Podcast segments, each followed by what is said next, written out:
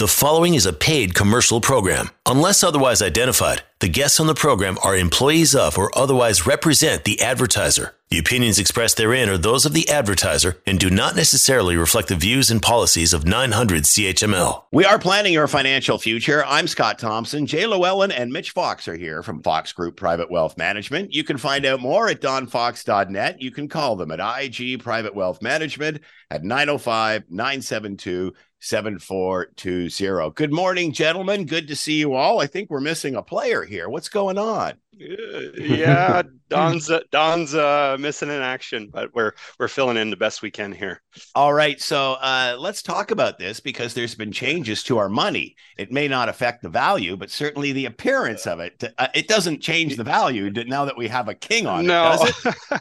oh, you're asking the best guy for that right now. Yeah, you, yeah, yeah. You, you love your yeah. cash yeah, I love uh, I love looking at money and I love money. So yeah, the coins uh, are going to be changing in the next couple months. So King Charles will be on our whether it's a, a portrait of him or or some kind of significance. Um, the they were talking about the cipher or something like that, the royal cipher. So mm. he's got his initials and the crown and all kinds of interesting things. But uh, in the next couple of months, I guess the coins are going to be switching, and then the twenty dollar bill, which has the queen on it now, uh, will be changing in the next couple of years, possibly. So they've got to get a portrait done and and all that kind of stuff. So it's it's a long, lengthy process. So yeah, as not, my as uh, my wife as my wife would say, I hope the man gets a nice haircut and trims the eyebrows before he poses for that picture. That is what she noticed during the coronation. It's like you're you're kidding me. That's all you noticed. The man had a hairy neck. He needed his neck shaved. Did, did, did you guys both get up for it? Did you guys see it? No, no, no, no. no I missed no, it. No. No, I think our listeners probably got up to listen to our show. So yeah, uh, that's it. Yeah, Good point. They were, yeah, they may have they may have tuned in. And on that note, we're going to talk about Mitch is going to talk about uh, five steps to financial readiness for new parents. Yeah, so new parents. I know my my mom may listen to this, and Mother's Day is tomorrow, so she's also missing in action. But I hope she has a great Mother's Day where she is. Uh, many people around my age they're getting married, and the, there's this common topic right now that's coming up of having kids. And actually, the most common month of the year for a birthday is September. So we're midway there, which means we're midway to people having their kids and lots of questions about their finances and having a kid. And that's one of the most biggest, that's one of the biggest concerns when it comes to parenthood. And there are many memories and looking back, having kids. And I know there's so many things you have to finance for. I know Jay, right now, you've got two two kids that are about to either in university or about to go to university. And yep. I know we've talked about that and how it can get expensive. Thankfully, your your daughter's a genius and great at volleyball, so she's gonna be chipping her way there on her own. Hopefully, yeah. So there there are lots of costs to raise a child and to educate them as well. Adding adding up everything from daycare to diapers, hockey equipment, or even the added cost of vacation for three or four instead of two. Everything adds up, and having an extra mouth to feed can certainly be stressful. There are also unforeseen events as well. I know I have a dog. It's, it's not a child, but they do have unforeseen expenses. Uh, like my dog might eat something, and next thing I have to go to a vet, which is a quick bill right there. And kids aren't too far different. Maybe they they eat something, you got to go there and get care as well, right? yeah, they, they, they generally don't eat something; they eat everything out of the fridge, is what they do, including the packaging. Yeah, maybe. Yeah. yeah, you just went through the the teenage years, so I'm sure your fridge got empty pretty quick there. Yeah, yeah. But this is why you have contingency contingency plans and easy access to emergency funds are important as they can really protect your family and your budget. So um, here are five steps to make sure your growing family is financially prepared. And the first one is to rethink your financial plan. If you don't currently have a plan, it's even more important to create one. And one thing to add or to alter to your plan is to start a baby focused plan and take a fresh look at your spending priorities discuss income with your partner and understand the impacts of taking paid or unpaid parent parental leave.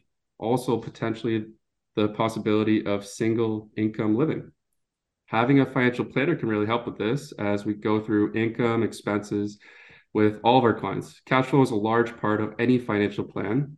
These can be all altered at any given time. I know we change all of our plans on the fly and we create different scenarios with our living plan portal, which is what it's called now, and it changes things very rapidly. So if a client wants to say, well, what if we go for a vacation for three or four or even five? Maybe they have triplets. I just I was just with someone that had triplets yesterday, oh, and oh, wow. it, it wow. drastically changed their plan. And I know he's he's not golfing as much as he'd like anymore. but uh, yeah, so that's another thing that alters your plan is unforeseen circumstances. He didn't think he was going to have triplets. It doesn't run in his family, but hey, it happens. And you want to know the what if scenarios, and our planning software is very good at changing that rapidly, rapidly, which can add some clarity and some confidence, uh, which creates comfort when you're going forward with your planned or uh, with your planned childbirth. So this is a big decision, and seeing it all on a screen is it, it creates confidence in your financing.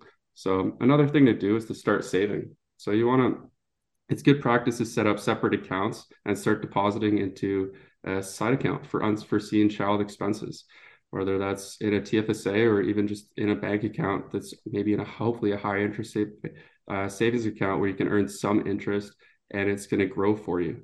Um, but even if it's not, just putting it away and counting it as a bill payment just to get good practice so that when you do have that child, the money is you're already used to it not being spent on stuff for your lifestyle and it's going into this child account that's being used for their lifestyle or something that they need.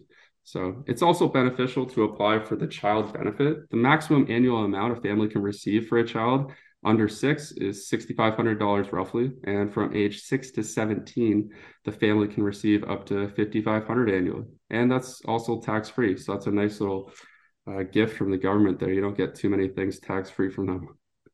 Uh, so this is all calculated off family income levels, but most families with incomes below 200,000 will receive at least some money. There are calculators online to see what you'd be receiving, and then you apply online on the Government Canada website, and then you'll start receiving it.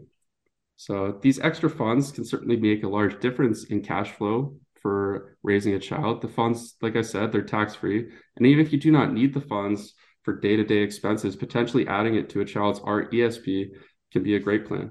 And that brings me to number three save specifically for college or university. This is something, it shouldn't be understated as university is a massive expense and it should be started as soon as possible. Uh, as soon as the child gets a social insurance number is when you can start the RESP and that's for sure when we recommend because the compound interest of putting it away just it makes a world of a difference rather than starting late so a post-secondary education can cost well over $100000 at this point yeah, it's interesting. We we see a lot of our clients maxing out these RESP plans that the the government puts in place, and, and it's nice. It's it's a great plan, but it's it's still falling short of exactly what's available or what's needed for that that tuition. You mentioned $100,000, which isn't far off, maybe even more. And we're seeing people that max out their RESPs are only having sixty or seventy thousand dollars saved in their RESPs, and they've done all their the right things and maxed out. But at the end of the day, they're still falling short because they don't have enough money saved. So that's one thing to do. Definitely the the, the RESPs, but uh, saving saving a little extra definitely wouldn't hurt. And I can't stress enough as um, you know, having two kids that are just uh, one in university and one just about to go. Uh, if you don't think you have the money when they're born, you don't have the money when they're 18 and 17 and 20 either. So uh, having that done ahead of time and it just being there when you need it, it is such a relief. And I can't stress enough what a great idea these are. Yeah, so the max max grant that you can get is five hundred dollars, and that's you have to put in twenty five hundred to get that, uh, and so you're going to get three thousand dollars every year when you do that, and it's so much like it's easy to say, but it's a lot. It, it really is easier to put away a hundred dollars a month rather than trying to catch up in ten years, and you can only catch up one year at a time. And the mixed compound interest of those years is just it's massive because uh, you want your money consistently working for you and by maximizing the RESP, I know Jay, you mentioned the difference of starting late and you may only have 70 versus 100. Well, 100 is actually what school might cost now. So if someone my age is having a kid right now, well, they're not going to start school for about 18 years, and that school could cost 150, could cost 200,000. It really depends how inflation and schooling cost goes. And if your money is just sitting in a bank account not earning interest, it's actually losing the potential opportunity of growing to keep up with the cost of school. So you want to put it away so it's actually going to earn more uh, then the school price is actually going to be growing. So that's really what you want to start doing there. And uh, the RESP, um, they really should start putting uh, allowing more grant. It doesn't seem like the grant has grown. I'm not too sure when the last time the amount of grant has grown because I know the max that you can get right now is 6,500 and actually no 7,200. Sorry, and that's not the most that you can get. And I'm not too sure. Jay, do you remember the last time it grew? No, the, the, the contribution limits uh, per year increased. I, I, off the top of my head, I want to say about 15 years ago, um, from 2,000 to 2,500. But that 7,200 has been a stagnant number for a long time. So, yeah, they um, they need to to look at other ways to to start bumping up that whether it's increasing the grant or increasing the amount that you can tax shelter they definitely should consider that seeing how you know tuition back 30 years ago was $1300 and now it's it's closer to $10000 right? So uh, in 30 years times have changed and like you said inflation um, people that are having children now um, 20 years from now when the when when the kids are at university age or 18 years from now tuition could be t- double or triple what it is today so yeah, the the grant and the amount that you put in is not keeping up with how much the school is. So if they should be starting to increase that, at least let it keep up with inflations, because technically that amount of grant, the value of how much that could be put towards their education has actually gone down because the cost of mm-hmm. education has gone up so rapidly, and that stayed the same ever since I've started um, doing RESPs. Since I've seen them, they've been the exact same. But oh, I'll leave that for another day. Let's go to number four here. Uh, plan for the unexpected. Most parents are pretty young when they first have their kids, and lost do not think about their own death, which means most of them think they're far too young for a will. With with a baby added to the to the mix, a will is extremely important. It's definitely time to draw up a will and review review your estate plan. And you want to get a financial planner that's a CFP because they're going to analyze your will. They're going to make sure that it's done properly, um, or at least review the will that you have done. And they can help give suggestions as to what you should do in terms of your financial plan for your will. So you don't want, so it's, it's still important to have a will when you don't have kids, but it's even more important when you do have your first kid and more kids on top of that. And number five, protect your family. If you have a group plan at work for life insurance, check your health, disability, and in adding more life insurance coverage. You want to be sure that you have enough coverage for your family. Uh, insurance is more important now that there is a child in the mix. If you're to both pass away, there's so many needs that need to be in place for that kid, whether that's education, childcare, uh, the house, uh, there's so many expenses that obviously that child who's just been born is not going to be able to pay for themselves. So you, you need to have life insurance in place. It's extremely vital when you add kids to the mix there. We are planning your financial future. I'm Scott Thompson. Mitch Fox and Jay Llewellyn are here from Fox Group Private Wealth Management. You can find out more at donfox.net. You can call them at IG Private Wealth Management at 905 972 7420. A quick break here, and we're coming right back.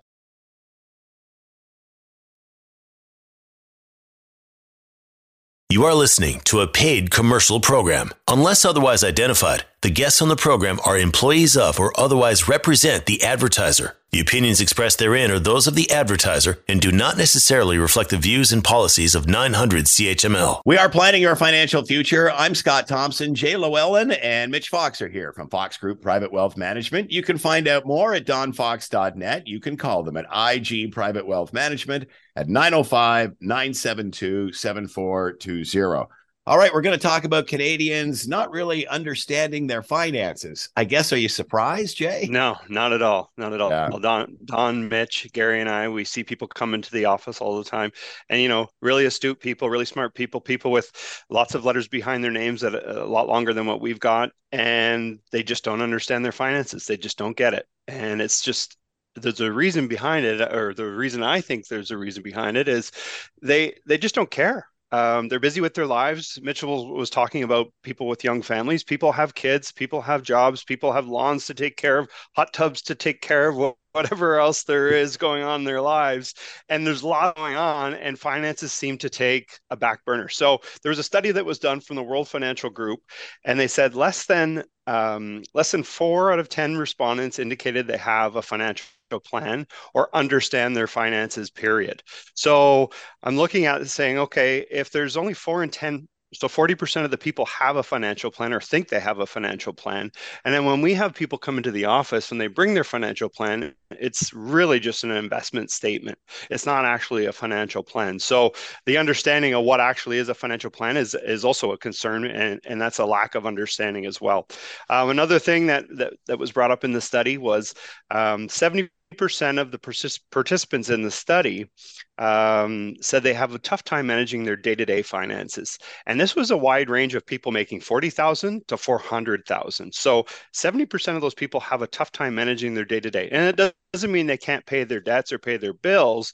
It was more in line with they just have a tough time managing everything. There's so many things coming in and going out. They just have a tough time managing it. So you know when we sit down with our clients that's that's probably the number one thing we look at is a is a budget and go through what an analysis of what's going on with their finances gives people a kind of a reality check of what they're spending their money on. And it's not we're not down to the penny necessarily but down to the dollar pretty much on every one of those on every one of our meetings and, and, going through what's important to the client and what's not important to the client and you know what's important to the husband or what's important to the wife. So a lot of things come into play when we're going through sitting through um, meetings with clients but letting them or trying to get them to understand when they sit down with us is is is a really difficult task and that's that's part of our job. So the day-to-day bills that's one of them. Investments people just don't understand their investments what they have what they're doing how they work.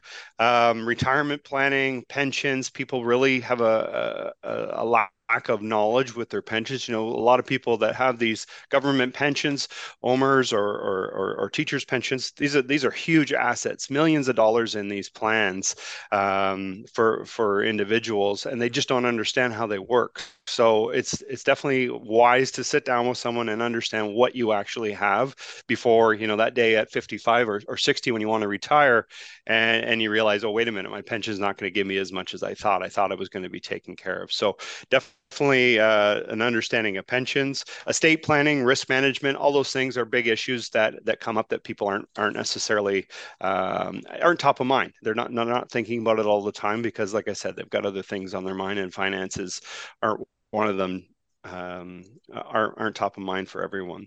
So you know you, you've got to sit down with an advisor. Um, if you if you're not going to spend the time yourself, there are a lot of people that do it themselves, and and some of them do it very well. But there's a lot of people that have to sit down with an advisor, or it's just, not going to get done.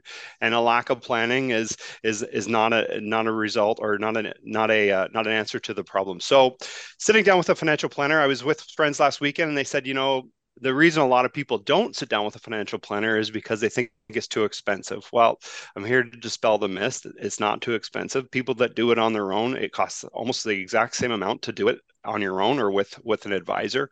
Um, so there is some some lack of transparency in our industry where where people think that dealing with an advisor costs a lot of money. So um, I suggest that you sit down with someone and see what what kind of what kind of fees are involved. Um, before before you uh, before you cast that that stone.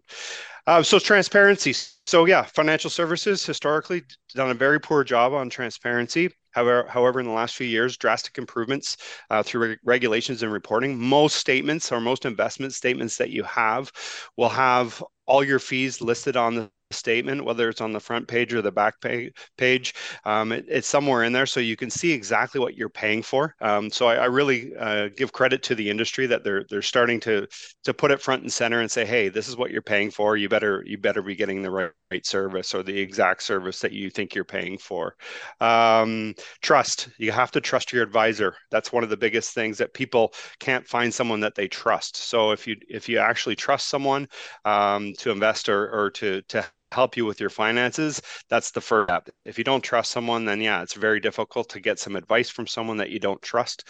Um, again, coming down to to that trust factor, you can you can always have that trust at 100%. Um, but if you don't have that trust with 100 percent of someone, you, you definitely need to look elsewhere. Start looking for someone else that you can trust. Um, again, you're paying for those fees, so you, you better be trusting that person. Um, accountability. So it follows a close second to that that trust factor. Transparency, account- accountability, kind of hand in hand. Uh, what are you getting in return for those fees? Um, so accountability. What is the advisor doing for you? Um, the unfortunate or the the sad truth uh, that most people uh, don't really look at their finances. Like I said, they spend more time shopping for a, TV or a car, uh, and they don't spend the time on their finances. So um, spend the time on your finances. Find out uh, or find a, a, quality advisor that you can can trust. I'm going to go through a couple little things that that when you're looking for an advisor or a potential advisor or if you have an advisor now you should know these things i'm just going to quickly go through a list i don't know how much time we have here today but um, i'm going to try and get through this list um, so that, to uh, go hand in hand with that that transparency uh, fee transparency. Uh, how does the advisor get paid? So yeah the, the fees might be listed on the statement but maybe the advisor doesn't make all that that money and you want to know how much the advisor is getting paid. Um, uh, otherwise you don't know what you're actually paying for in terms of advice because the investments the underlying investments in some some of the portfolios that we see have fees attached but then there's an advisor fee on top of that. So you have to know what the advisor is getting paid and and if you're getting value for, for that um, look at uh, there's different types there's fee for service there's flat rate fees there's percentages uh, there's there's uh, fees for for planning there's fees for the investments there's fees in the underlying investments so make sure you know what what's what there uh, regulatory controls. So, what safeguards are in place to protect your your investments? So, are there fraud? Uh, has has a company put fraud uh, front and center? Um, CDIC is a is a company that provides coverage for your your assets. Only covers up to hundred thousand dollars per account. So, there are some industry standards that allow you to to have coverage, but you want to make sure that uh, there's there's checks and balances in place. You know, has the advisor ever received any disciplinary, disciplinary action, um, you can check the CFP website. You can check the C or, or the FPSC website to see if there's been ever any uh, action taken on an advisor. Um, you definitely want to make sure you're dealing with quality advisors um, that that are remaining compliant. Experience, you know, what what type of licenses does your advisor have? Um, diplomas, degrees, certification? Um, do they do continuing education? Are they current are they up to date? Are they reading the tax laws? Are they up to date on all the new changes that are happening? Um, it's very easy in this business to get complacent, and and you've got your clients that you have, and, and if you're not not constantly updating your education and doing your continuing education, um, you get left in the dust really. And there's like Mitchell was talking about this RESP and the changes that are happening with that. Hopefully, there's more changes to come. There's different the tax-free savings accounts were introduced not too long ago. So there's lots of accounts that are out there. If you if you're not updating or not keeping up with the with the times, um, you might see that with some advisors that they're not keeping up with with their education. So uh, make sure that, that your your advisor's current uh, communication. So with when you're meeting meeting with an advisor, uh, if you have expectations to meet with your advisor every month, and that's not what the advisor can can provide, you definitely need to have that open dialogue to say, okay, what are my expectations? I'm paying X amount for a fee. How many times am I going to meet with you? How often can we can we can we meet? How often are we reviewing the plan? How often are we reviewing the investments? Is it face to face? Is it a phone call? Is it is it virtual? What's comfortable for you? So you really have to go through all these checks and balances to make sure that your expectations are met and that the advisor can meet those expectations so if you've got certain expectations and the advisor can't meet that from the day one it's not it's not going to be a good fit so definitely want to look at those, those types of things um, access to information. So, um, do you have access online statements? Do you have access to the, your online plan? Mitchell was mentioning earlier about the the LPP or the Living Plan portal. Um, so it's basically just a living plan, gives you a comprehensive look at what your situation is. Our software at our company allows you to to view this online at any time. You can tinker with some of the the variables in the plan, so adjusting your retirement dates, adjusting how much you save on a monthly basis, things like that. Um, allows you to get a good snapshot of where you are if if some agencies aren't providing that and that's what your expectations are you have to know that before getting into getting into that relationship with with an advisor. And I say relationship because that's what it is. You know, Don and I, uh, Mitch, Mitch and Gary, um, Don and Gary, slightly longer than me, um, you know, they've got 30 year relationships with these clients and it be they become family. And we're investing a lot of time. If you're investing 30 years with a client they're investing time with you you're investing time with them you got to make sure it's a good fit. Um, so again that communication factor i can't stress that enough to know exactly what what, what the expectations are. Um, again going back to access to information so websites um, how interactive is it? How interactive do you want to be? Do you want to look at your stuff all the time? Um, is it user user friendly uh, statements when are they sent out? Are they sent out quarterly? Are they sent out annually? What do you expect? Are they sent out monthly?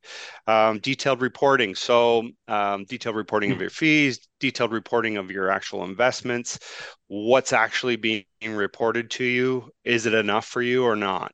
Um, strategies uh, from a planning perspective looking at looking at what's important to you from an information or a data gathering perspective. Yeah go ahead mitch. Yeah i know you're mentioning access to information and that's that's vital. Uh, i know we have a great new software called capintel and it what it allows us to do is take a prospect or even a client's portfolio and put it on to this software and we're going to be able to compare it to all sorts of different benchmarks different funds. Uh, i know gold is a really hot one to compare against this year. Everyone wants to get into gold even though it's at almost at all-time highs if it's not today.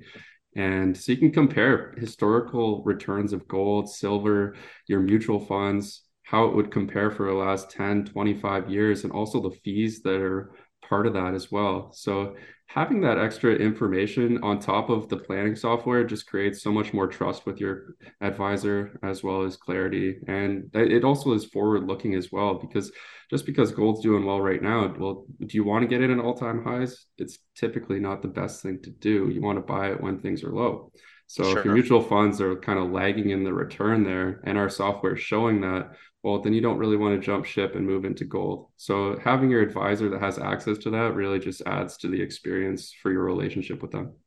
Yeah, and again, that's a good point, Mitch. You know, this Cap Intel Intel program, it's it's intuitive and it's it's handy to have. And there's a lot of do-it-yourselfers that are out there doing doing themselves uh, a dis- disservice, I guess, by not talking to someone and, and getting that value of advice. So someone buying gold now because it's at an all-time high is you know the cardinal sin of of investing. You don't want to buy high when when things are high. And, and, and an advisor steps in and says you know takes the emotion out of it and, and holds your hand a little bit and says listen this is what's going on. And does a full analysis of maybe not the last six months what's gone on with gold or the last six six years but you know the last 30 years what's gone on with gold or or any other uh, any other sector. So yeah that person that bringing it into the, my next point is personalized service meeting with your advisor and actually having that one-on-one discussion and having wholesome conversations and saying okay this is what i think. Um, what do you think? and having a, a, an educated conversation. Just because you think one way doesn't mean the advisor thinks the other way. Sometimes they'll support your decision sometimes they'll they'll uh, they'll they'll go against it but at least you've got that second set of ears or eyes to look at what's going on um, you're not the only person in this and, and, doing it on your own sometimes can be scary uh, especially when you you're dealing with your life savings. Um, that personalized service, again, taking a team approach. So when you're dealing with an advisor, does he have a team or she have a team? Um, do they have people that they can count on? You know, your your dad's away on vacation right now. The rest of us are here, and we're taking care of taking care of the ship. Um, I'll go away on vacation. You'll go away on vacation. There's always someone here to take care of take care of our clients. So you want to make sure that you've got a team in place. Um, it's just not a one man show or one woman show. Um, your investment philosophy. So, what kind of investment philosophy does your advisor have? Um, what approach? It should be clear and concise. Are they chasing returns? Are they buy and hold? Are they active versus passive? Value versus growth? Small cap, large cap, hybrid of something like that. So, you want to make sure that that um, the advisor is very transparent on how they do their investing and how they do their advice. Um, client profile. So, what is that advisor looking for? Is the advisor looking for you as a client? So, it's got to be a, a uh, I call it a discovery meeting when it, when we sit down with our clients is it is it a good fit for the advisor and is it a good fit for the client so it has to be mutual um, if it's just a good fit for the client or just a good fit for the advisor and maybe it's not the right fit um, client experience. So um, what client service? Again coming back to that what's what's the philosophy of the advisor in terms of what level of service they're going to provide? And that should be very uh, professional first of all obviously in our business. Want to make sure that we have professional and, and courteous advice but uh, how is it monitored? How is that client experience monitored, and how are how are we judging ourselves against the benchmark or against other advisors? Um, and then the last thing is succession. So, as your advisor, if you've got a an older advisor and he doesn't have a, a team, and you know he's in his 70s and you're in your 30s how long are you going to have this advisor around for like i said we've got relationships for the last 30 years um, with a lot of our clients and you know they're, they're thinking okay what's the next step so you want to make sure that the advisor you're dealing with has a proper succession plan so that you're being handled uh, effectively going forward uh, for years to come.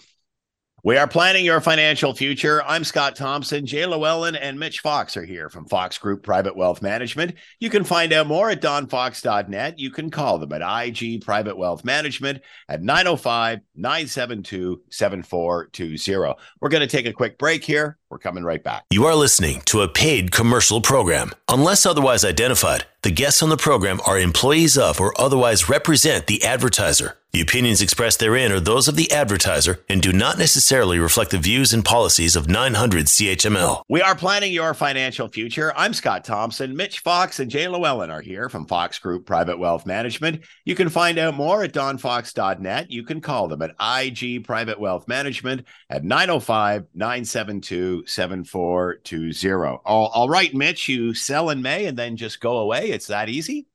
oh, if you'd be listening to the radio or you look at any market watch, anything like that, I'm sure you'd be seeing it in the headlines. And it's it's something that comes up every year. Obviously, around this time, we're in May right now, so people, I think more people actually like to say it than actually execute the strategy. But it seems to come up all the time. And so the theory behind this is that Sell in May goes go and go away refers to the lopsided historical performance of the stock market in different parts of the calendar. Historically, stocks do their best work between the months of November and April, and they tend to slack off a bit between May and October. So, saying this implies that if you really want to do well for yourself, you should get rid of and dump all of your stocks in May, and then come back after after Halloween and and buy them all back. So of course, it sticks in your brain a lot better than sell in May and come back after you finished up all your Halloween candy. So it's it's very catchy in that sense. However, it's actually it's it's not a great piece of advice for the majority of investors. So the stocks actually don't lose money from May to October; they just gain less. So if you remember, sell in May and go away refuse, refers to the seasonal weakness in the stock in the stock market. Stocks perform much worse on average between May and October than between November and April. So, but stocks on average have still delivered gains during that May to October period over the past few decades. More recently, the gap in performance between the May to October and November to April has actually been closing drastically. So if you were to look way back, uh, it, the gap was a lot larger than it is right now. But since 1990, the S&P 500 had a positive total return from May to October in 25 out of 33 years. So that's 76% of the time in that period, you're actually going to get a positive return, which is roughly the same as an annual basis. On average, about we see about one out of every four years is a negative return. So um, that's roughly around the same as 75% of getting a positive return during those periods as you do on an annual basis. So the whole sell in May and go away thing is a little debunked just right there in general. But if you're to look in the last 10 years, so since 2012, there's actually only been one negative return from April to November. And the average return during those months has actually been 4.6%. And a cumulative return with your dividends, so a total return of those 10 years has been 81.8%.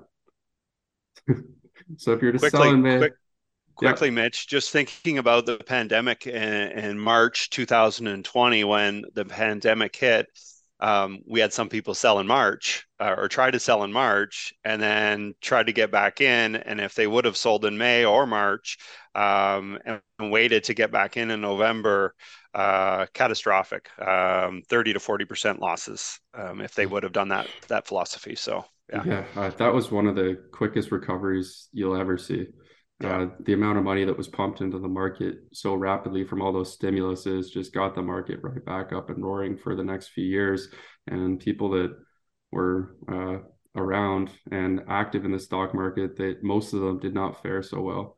Um, so, but if you were to sell in May go and go away during that period uh, that I was talking about before, the last 10 years, 81.8% in return since 2012, which would then actually raise your investments for November, which is what we call compound interest. Your your investments are going to grow in the percent on a larger basis because your value is going to be larger. So when you instead of buying it back and you're still at a lower amount, your investments are actually grown. So then your next when they say that your investments are going to do better in that November to April, it's working on a larger amount, which is compounding.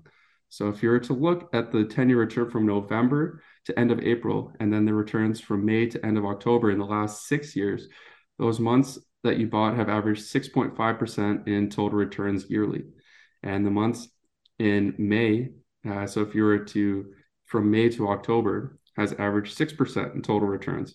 So it's only 0.5 difference. So when they when they say that they perform worse during those periods, it's not that much. And so it's just a very catchy phrase in this theory to sell away is it's really narrowing. It's not very, it's not that much. The best way to go about this is to invest for your long term and don't try to time the market because no one no one knows where the market's going to go on an annual basis, let alone on a month to month or a season to season. Just because it sounds good in theory, sell in May and go away doesn't mean that you should be doing it. Uh, but I do know there are some some people, uh, many with cottages, they like to tune out of the market and maybe they just like it sitting in cash. And some do actually, they sell away and they come back at the end of the summer when it's cooler and they buy back after after cottage seasons is done. And sometimes it works out, but why would you want to risk it? You're actually you're looking at a 10% chance in the last 10 years that you're going to get it right and a 90% chance that you're going to get it wrong because 9 out of 10 of those years have been a positive return. So it's actually a form of greed to try to more or less short the market by trying to buy back by things going down. It may give you a peace of mind that you're sitting in cash and if you're sitting at your cottage or you're you're kind of have summer vacation on your mind to be sitting in cash and you know you're not losing money, but 9 out of 10 times that money's going to go up. So why why take the chance that that 10% is going to be right? Let it sit there work for you long term. Don't try to time the market because it usually comes back to bite you in the long run. We are planning your financial future. I'm Scott Thompson. Mitch Fox and Jay Llewellyn are here from Fox Group Private Wealth Management. You can find out more at donfox.net. You can call them at IG Private Wealth Management at 905 972 7420. Another quick break here, and we're back for our last segment. You are listening to a paid commercial program. Unless otherwise identified, the guests on the program are employees of or otherwise represent the advertiser. The opinions expressed therein are those of the advertiser and do not necessarily reflect the views and policies of 900 CHML. We are planning your financial future. I'm Scott Thompson. Jay Llewellyn and Mitch Fox are here from Fox Group Private Wealth Management. You can find out more at donfox.net. You can call them at IG Private Wealth Management at 905 972 7420 a buy sell agreement. What is this, Jay? Yeah, yeah. So uh, you know we have a lot of listeners that are are small business owners or, or corporate clients. So often we are are are our communication on this show is about individuals. So I'm just thought I'd dip into uh, corporate clients and talk about a buy sell agreement. So a lot of people don't, a lot of people that have corporations don't even know what this is.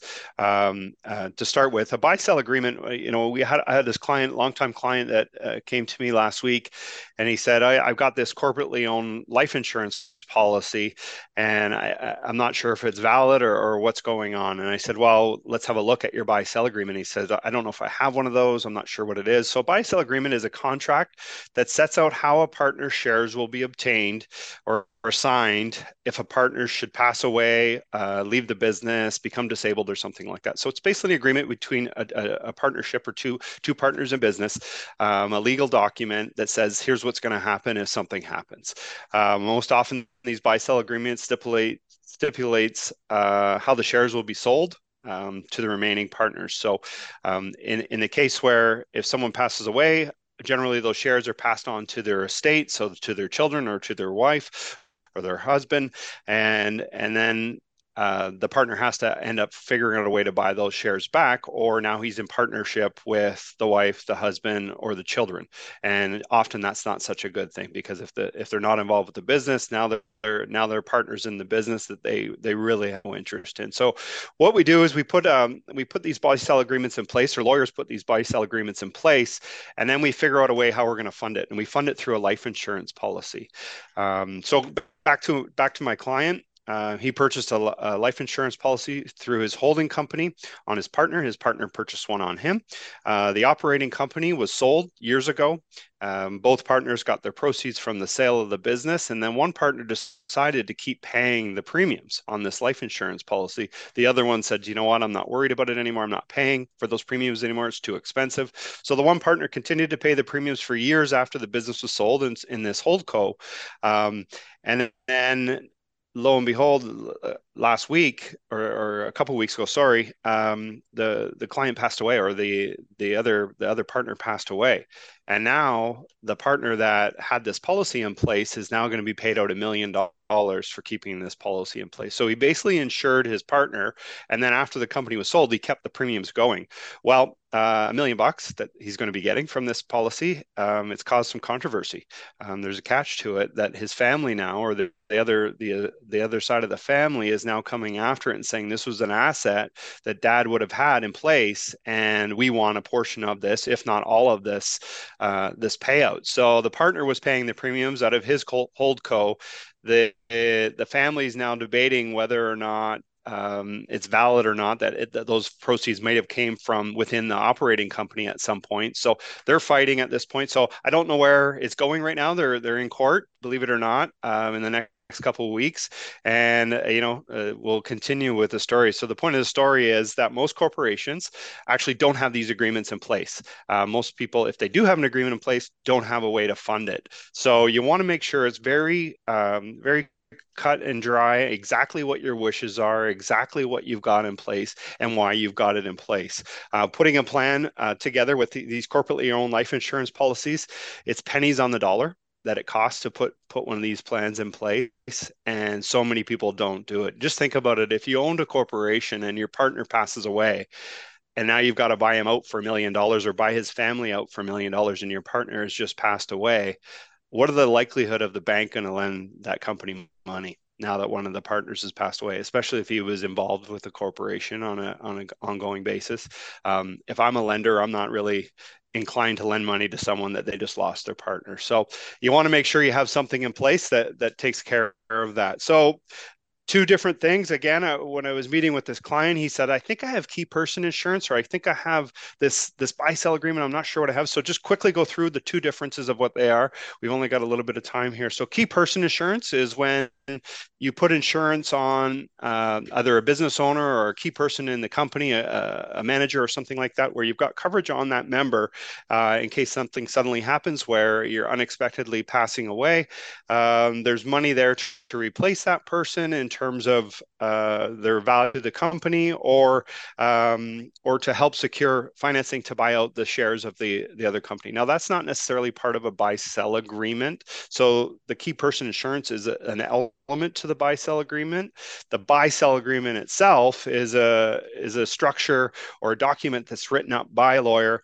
Uh, it's a formal uh, formal document uh, or agreement drafted, like I said, drafted by a lawyer. Uh, uh, with special specific instructions to facilitate a transaction of ownership of the business in the event of one of the owners dies prematurely um, or, or, disabled.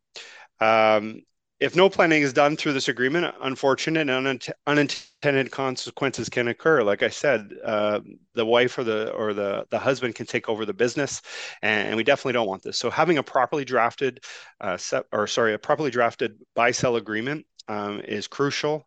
And, and when you have a business and it's just one of those things like i talked about earlier in the show not understanding your finances if you don't know that you don't have one um, definitely check in with your lawyer check in with one of us and we can review that for you we have been planning your financial future. I'm Scott Thompson. Jay Llewellyn and Mitch Fox have been here from Fox Group Private Wealth Management. You can find out more at donfox.net. You can call them at IG Private Wealth Management at 905 972 7420. Thank you, gentlemen. Another great show, even with the boss away. Look at you two go. There Thanks so we go. much. There we go. Happy Mother's Day to all the mothers out there and my mom. Happy Mother's Day. Happy Mother's Day, everybody. Thanks, guys. Thanks, Thanks Scott. right. Have a great weekend. The preceding was a paid commercial program. Unless otherwise identified, the guests on the program are employees of or otherwise represent the advertiser. The opinions expressed therein are those of the advertiser and do not necessarily reflect the views and policies of 900 CHML.